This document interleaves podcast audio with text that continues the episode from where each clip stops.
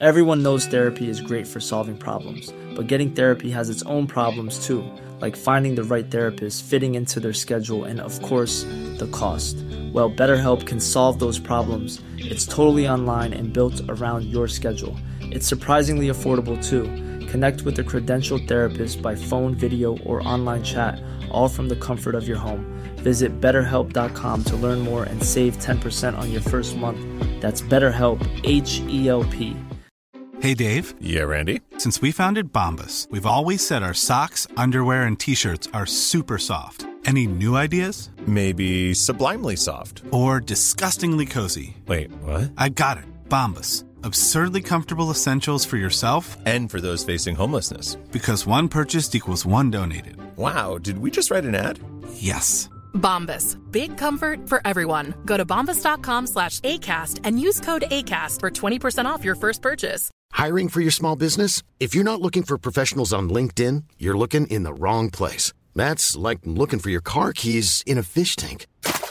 LinkedIn helps you hire professionals you can't find anywhere else, even those who aren't actively searching for a new job but might be open to the perfect role. In a given month, over 70% of LinkedIn users don't even visit other leading job sites. So start looking in the right place. With LinkedIn, you can hire professionals like a professional. Post your free job on linkedin.com/people slash people today. Join us for a journey as we go back to the great civilizations of the past. Who were the people? What were they like? How did they begin? And how did they end? Let's find out on episode 99, 660 BC. That's interesting. Not 660s BC, but 660 BC. It's the, the one year. Just one year. That's how much stuff we have. The 660s were a pretty busy time. one year, 2,680 years ago. Amazing. I remember it like it was yesterday. oh, no, I gave myself away as an eternal vampire. You are. That's why you know so much about history. Yeah, I was there. I've been experiencing it all these years. So Yeah. How are you doing? I'm good. Today's March 27th when we're recording this, and in the heart of the coronavirus outbreak in uh, Scranton, Pennsylvania, USA. I'm I'm in quarantine with my daughter Lily. She's a musician from Brooklyn, so they've asked everybody that's been to New York City to quarantine for 14 days. So today's day seven for us, and um, I'm to stay calm. I'm channeling a line in one of her songs. Has the madness gotten into you? Breathe. So I'm trying to breathe, stay calm, and stay quarantined. And here is a sample of Lily's song Madness. If you want to hear the whole song, check it out at the end of the episode. I posted a whole song there.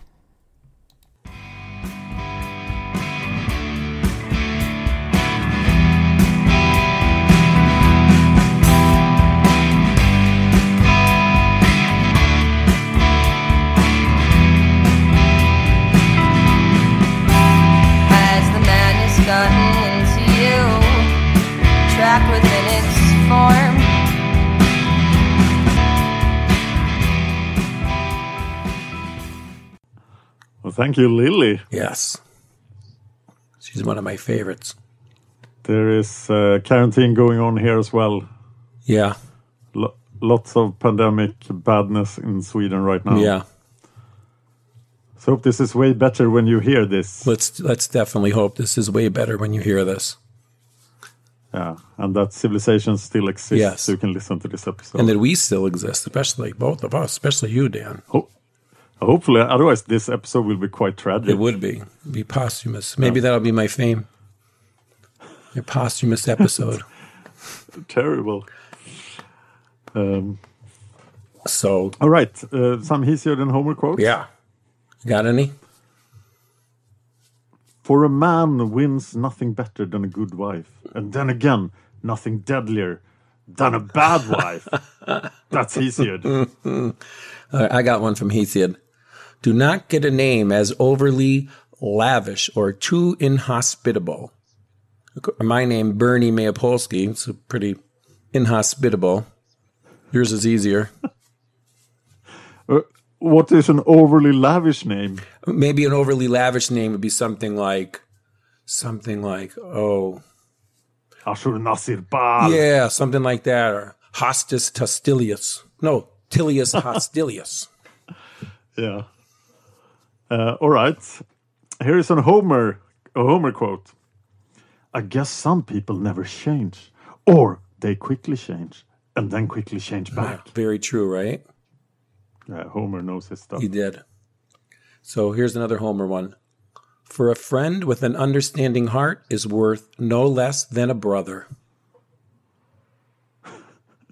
Uh, that's true. It, it seems to be a lot of um, um, self-explanatory things or naturally true things that they say, but they are probably the first people who say it in text, Yeah. and then it became like eternally true things. Yes. Wisdom of the ages. Yeah.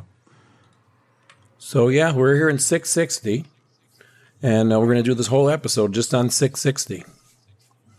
That's crazy. I know. So we had Olympics in 660, and now, now the sport news from 660 will be much more important as there is no sport going on right now Yeah. in March Yes. 2020. everybody want to So know. go back to old sports yes, and, and rewatch the 660s BC Olympics. that's a great. We can make a movie. That would be interesting. I know you can't make movies anymore. Hollywood has shut We'll down. have to do it in my our, my house. Uh, you can do uh, like uh, animated movies. That's an idea. yeah. Yeah, I have time. I'll take a class, learn how to draw. Oh, okay. Good It's luck. like Groundhog Day. You just have all this time and just keep doing things over and over. Well, I'm actually so busy right now because podcasting is uh, important Yeah. in quarantine days. Yeah, I bet. I'm keeping myself busy too. Good. Do you get enough exercise? I'm trying to. I have a bench here, so I, I use some weights and I try to go for a walk or a run. I should do more. Lily and I watched did did a, did a video from YouTube. We did some exercise, so I should. I'm Just, eating too um, much though, for sure. Same here. but it's good to fatten up for the apocalypse. Exactly. Or maybe not. I'm, I'm, But imagine yourself as Chionis of Sparta. That you are as athletic as him. You try to be like him. that's a good idea. Because he won the Diaulos and the Stadion again. He's like rocking the Olympics. Nobody has a chance. He's he's like, it's a dynasty for him.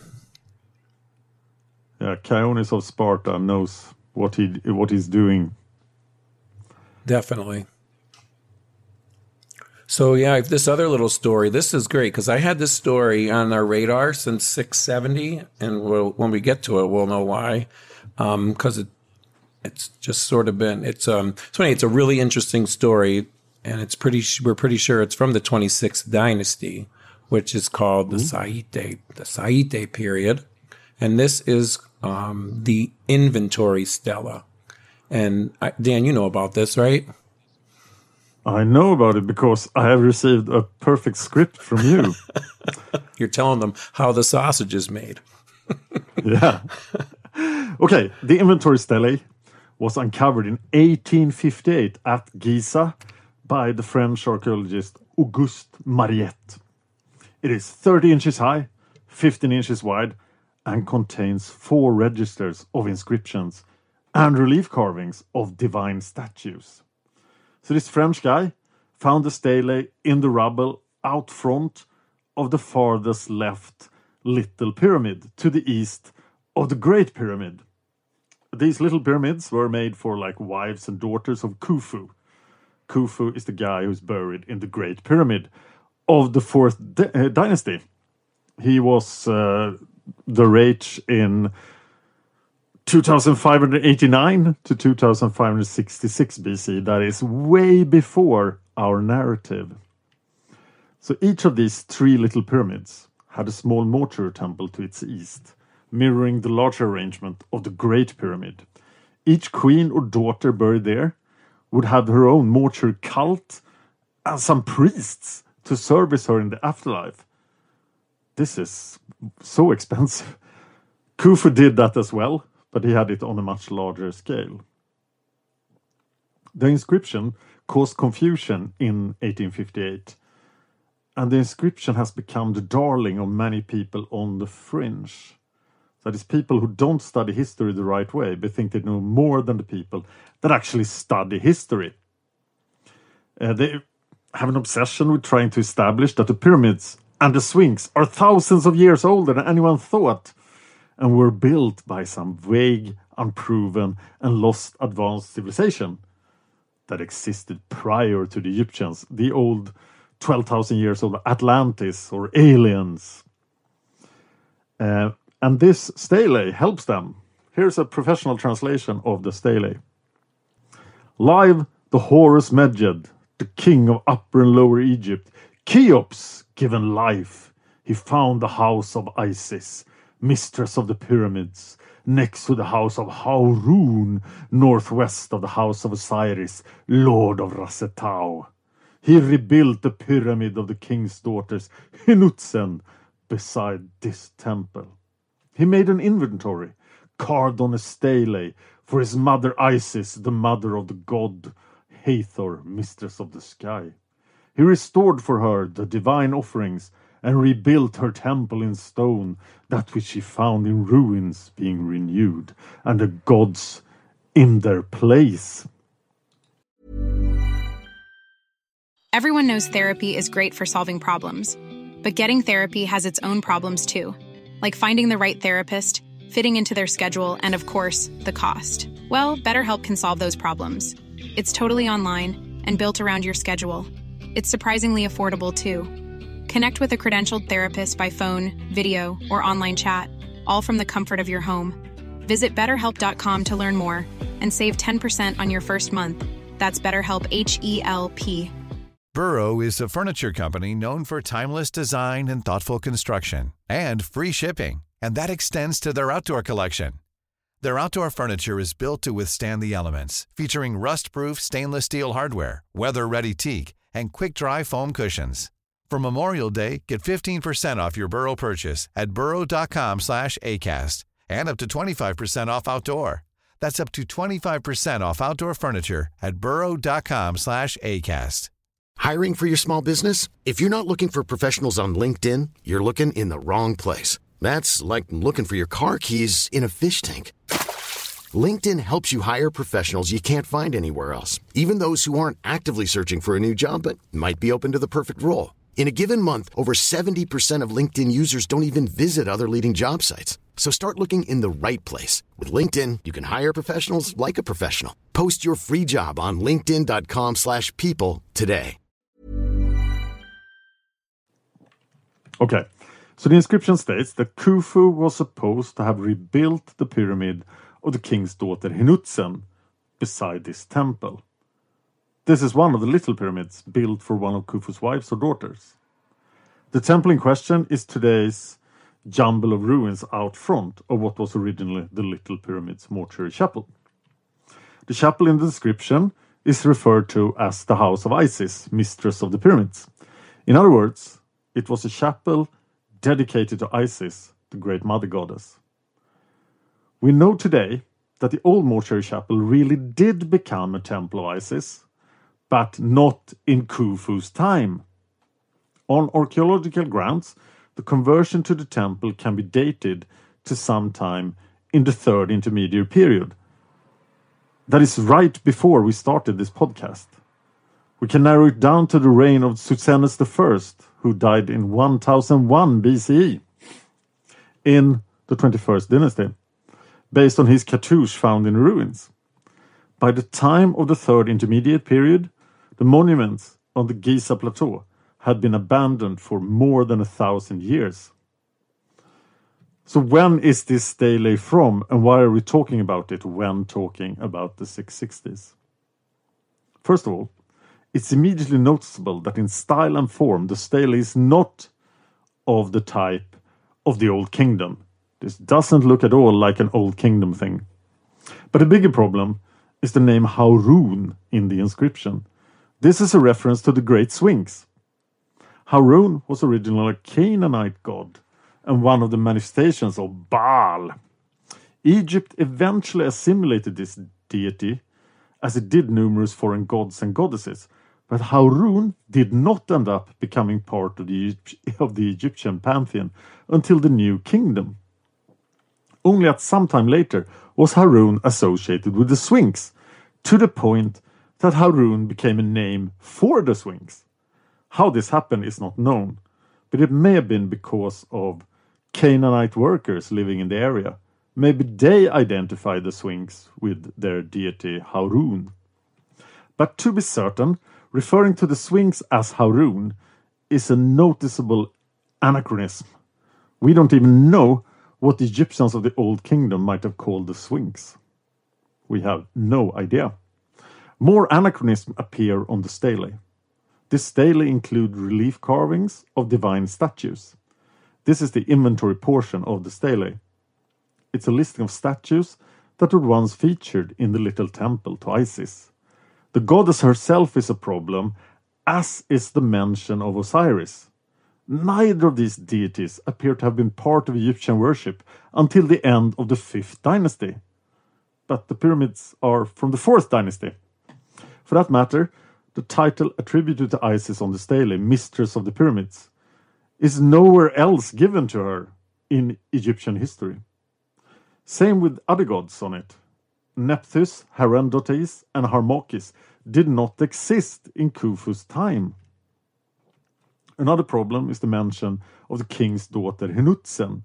She is supposedly the royal daughter for whom the little pyramid was built. But Khufu didn't have a daughter named Henutzen. She's an invention for the narrative. With everything I said here, this stele cannot date to the Old Kingdom. But when is it from? I mentioned the little temple to Isis was first established in the third intermediate period, probably in the 21st dynasty. The Giza plateau fell into ruins after this period and sat abandoned for a number of centuries until Psammetichus founded the 26th dynasty in the 660s BC. Psammetichus was restoring Egypt. He was, after all, the first Egyptian pharaoh for a very long time. And a lot of attention was given to Giza, which experienced the Renaissance. It was like, these gigantic pyramids, I must incorporate them in my propaganda. The stele is of the style and form of the 26th dynasty, as we mentioned, is known as the Saite period. While many of the deities mentioned on the stele were unknown in Khufu's time, they all would have been familiar to the Egyptians of the 660s BC. The stele was simply part of the plan to bring grandeur back to Giza. Most scholars today agree that the inventory stele dates to the 26th dynasty. Therefore, the stele can be thought of as a pious fraud. So, um, no Atlanteans, no aliens, no Bigfoot, Nope. no Loch Ness monster, no Chupacabra. Yeah, Nope. They they just uh, it was a. It's funny when you think about it. Like somebody would we would think somebody would make an ancient fraud. You know, it makes something ancient today. Yeah. So this is in the ancient days making something even more ancient. yeah, two thousand years Right. more ancient. Right. It'd be like somebody today making something from the time of Jesus. Yeah, or the Vikings doing something from Ashurnasirpal. Oh, that would be interesting. Very interesting. Alternate history. The the, the Ashurnasirpal Ashurnasirpal recruits Vikings. Well, they found uh, a Buddha figure in uh, in Viking Hoard here in Sweden, Wow. but uh, the Buddha figure was probably not from Buddha's time, of course. No. It was more recent. Yeah, that's They, interesting. they, that's an interesting content of a Viking Hoard. I would think, yeah. The I mean, you see how humanity really spreads around, right? I mean, if there was a coronavirus on that little Buddha, could have got all the way up there. Oh yeah, they had their shares of pandemics. Correct. Poor guys. How did you find all this stuff? It, um, you know, I usually search for the by the decades, and then that- came up, and you know, it was just, it's some you know, it's a little little article, but I do have to give thanks to um, I, I studied it a lot, and then there's um, Chemtesh. He is there is his article was the best on the website ancientneareast.org. So um, I even posted a couple questions to him, and he resp- him or he she, him or her, I'm not sure, and he responded with some comments. So thank you, Chemtesh, for the for that detailed information. Thank you very much, Kempish. Yes. So where are we going now? Hey, we can actually go to the Far East again. We haven't been there in a while. To China? Eventually, let's maybe we could start in Japan. In Japan? Yep. Okay. Have we ever been to Japan? That sounds like. Uh, no, I haven't. Wow. I was supposed to go when I um, was to receive my second degree black belt Oh. in Ninpo Taijutsu, but I never got my second degree black belt because I quit Ah. and took up kickboxing instead. Ah. Has the podcast ever been to Japan? No, because everything is legendary in Japan, and I will now think that this is legendary stuff too that you are trying to bring in here. But so, it's- but it's true. and it will be. I'm pretty sure it is legendary. But although this Yeah? is supposed, this would be the official start of Japanese history. Go Japan! Yes, because this is when their first emperor is from 660 BC. The first emperor of Japan, as legend puts it, and his name is Jimmu. He's the first emperor in the current unbroken line of Japanese emperors. The current emperor, Emperor Naruhito, is believed to be his direct descendant, and he's the 126th monarch according to the traditional order of succession, all the way back to Jimmu. This sounds a bit like the unbroken line of Assyrian kings, Hmm. but they don't claim to have 2,700 years No, in their dynasty. not not quite. Wow. I don't think they claim half of this kind of stuff. So, Jimmu, first emperor. Yeah, he was the, so. It wasn't until the 700s AD that they wrote him down as the first emperor. So that was during some drama at that time to give um, legitimacy to the current emperor in the 700s. You know, because um, Jimmu lived for 126 years. He's the direct descendant of the sun goddess Amaterasu. Oh, She was his great grandmother on his father's side. okay. So Amaterasu uh, did uh, hang around at about 1000 BC or something. Yeah, yeah. She, well, she, I mean, she may be eternal. She came down to Earth and uh, started a lineage of emperors. So, story checks out. Yeah, yep. She did. That's a whole other story. We won't get into all that because he's got other No. people in his extended family. He's got the storm god. So Oh. he's definitely in the same category as our good friend in Rome, Tullius Hostilius. Why do you think I was going to say someone else? No, no, never. Um, yeah, Tullius Hostilius, obviously a legendary guy. Yeah. But we are getting to Rome very soon. Yes, my good friend. Oh, in the 610s.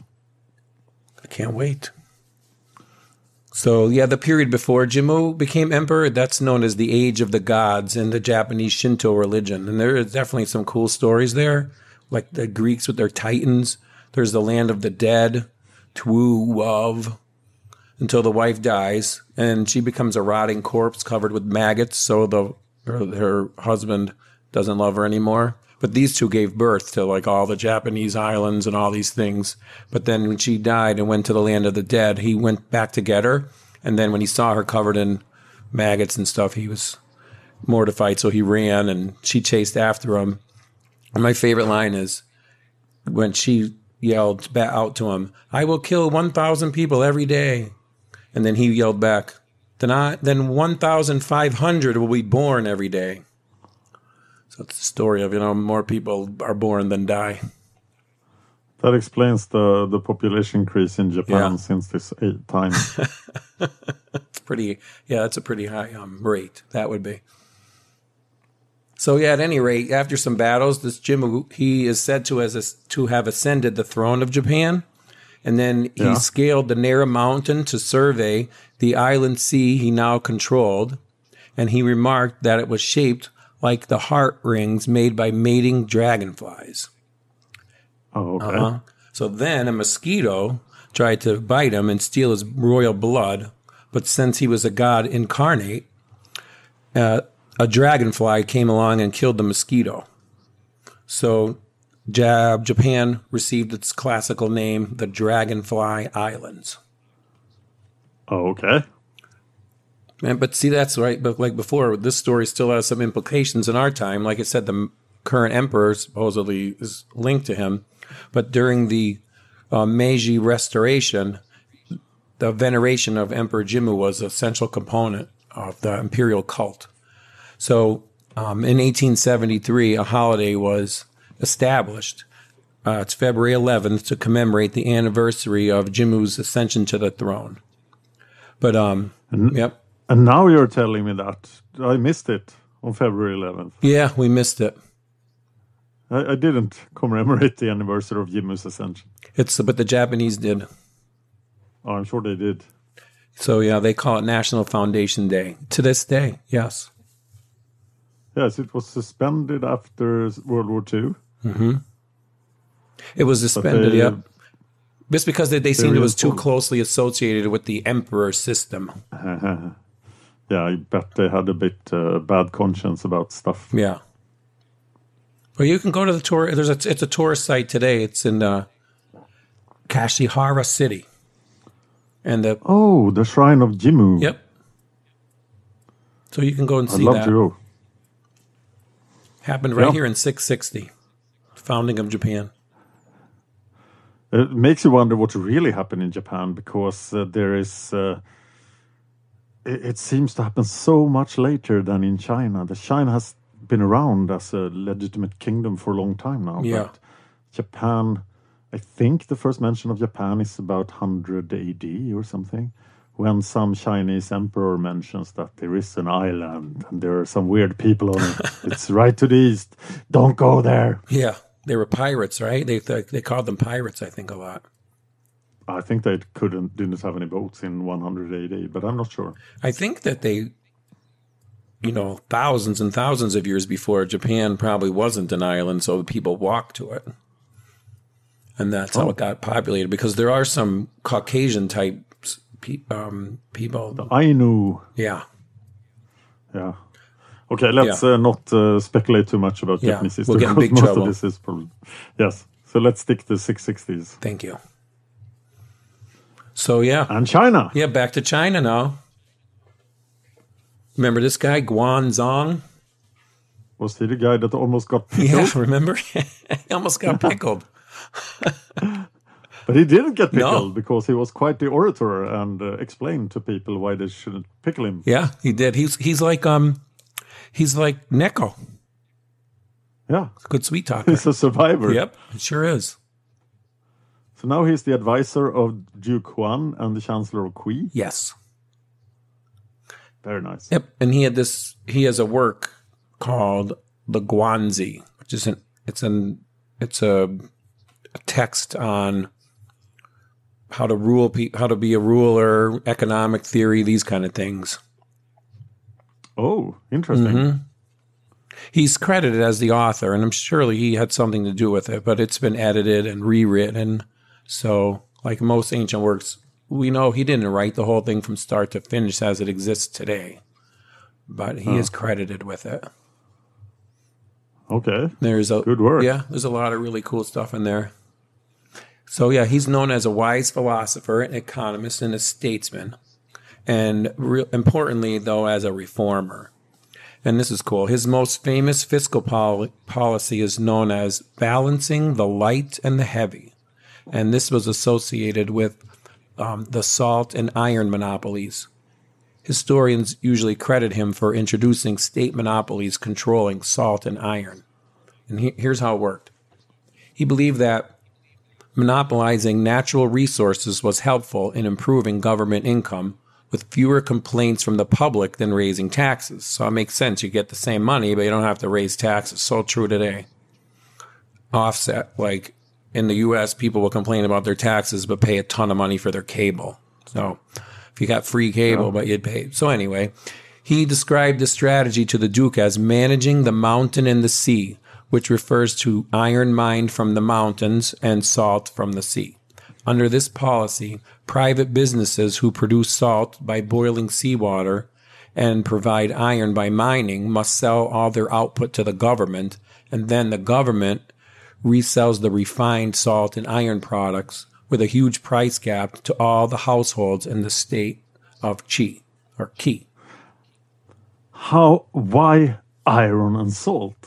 Uh, specifically? Well, those are good raw resources that they could they could get. Those are sort of like basic resources. So you need iron for everything, all your tools, different types of things like that. Um, and then salt is very common commodity. Remember Gandhi? The British wouldn't let the the, the Indian Indians um, buy their own salt. So Gandhi had the the march to the sea to go pick up his own salt, basically saying you can't make us pay you for salt. I, I imagine that there are more important resources such as rice, but I think the reason he's choosing salt and iron is the fact that it is easy to control, that you know where the mines are. Right. It's very visible if you have uh, salt fields. Right. And they're always by the sea. Right. So you can sort of find these things, whereas you can do rice all over China. So Right. that's very hard. to And it would be right. At that time, you wouldn't have factory farming, but you would have factory mining and factory salt boiling. Yeah.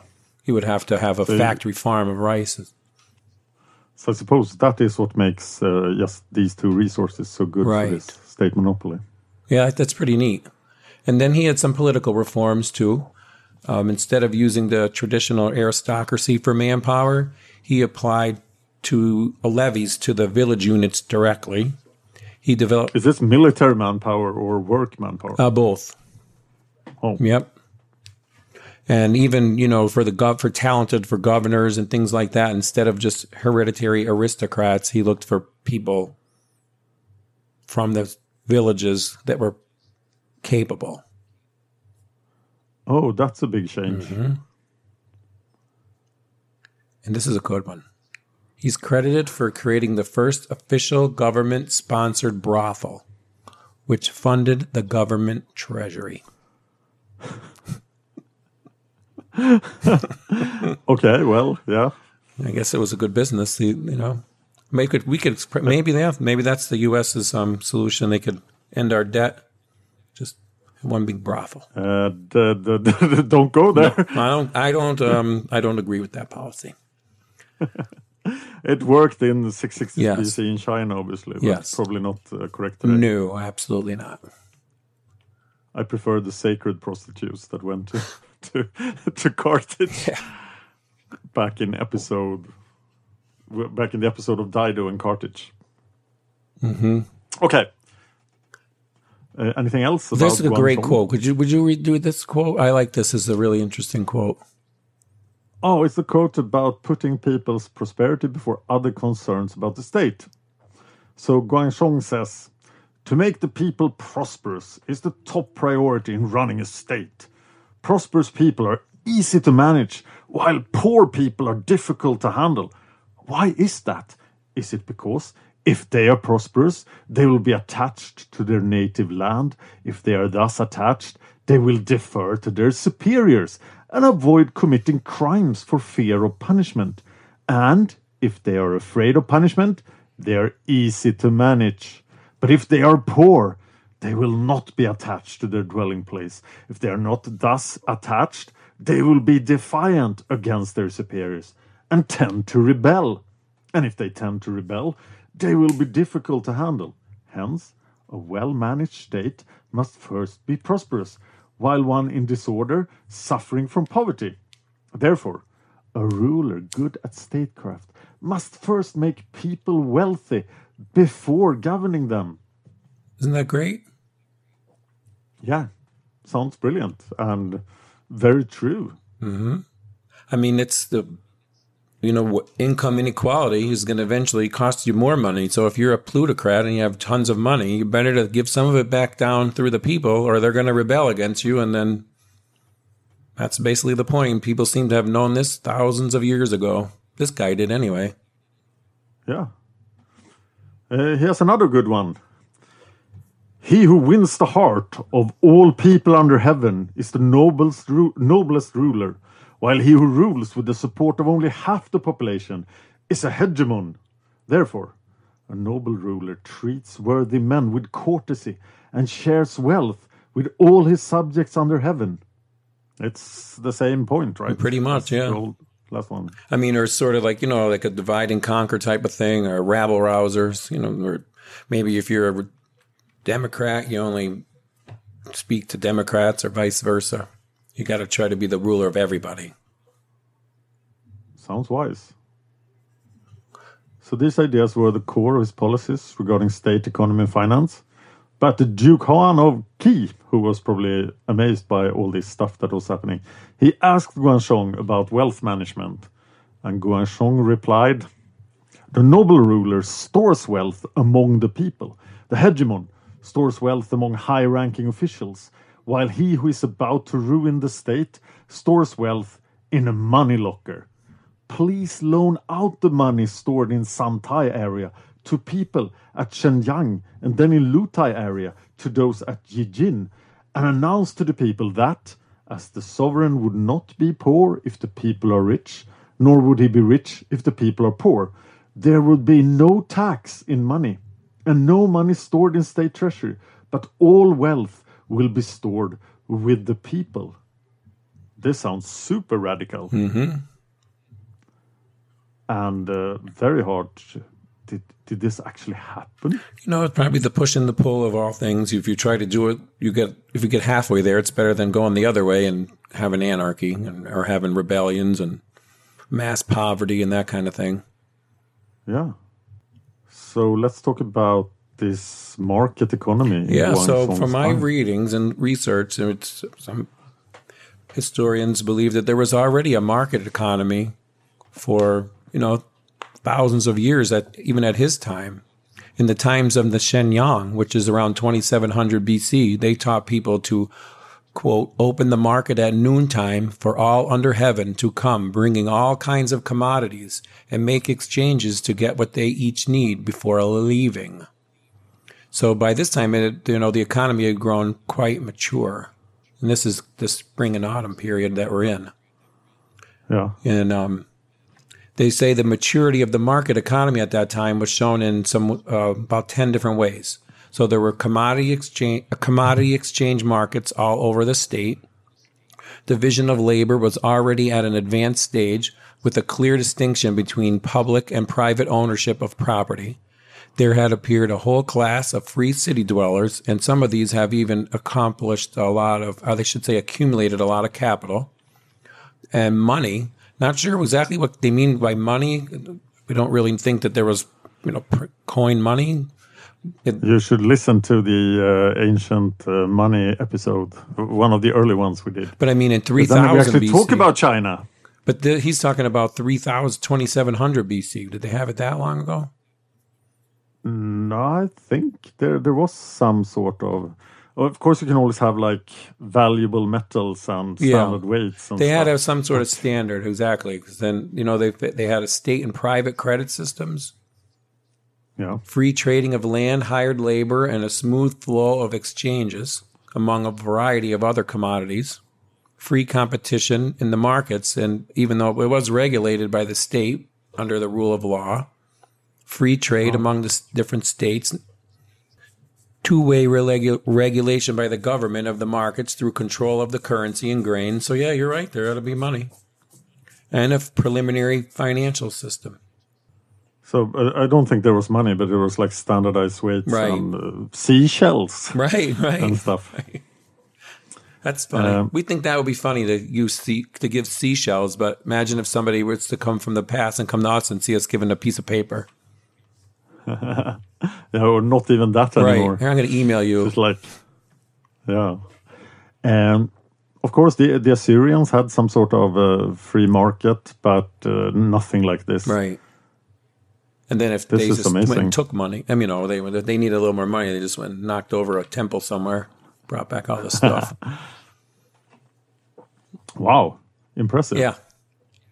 So, uh, there's like one last little cool little story, and this is one they, you know, the historians after a while figure it probably didn't really happen or come from this time, but it's a story that's related to this time and related to um, Guan Guanzong. So I think it's pretty cool. I'd like to tell you about it. It's in his uh, in the Guanzi chapter 84. It says the Duke wanted to nullify nullify the threat from an enemy that Heng Shan.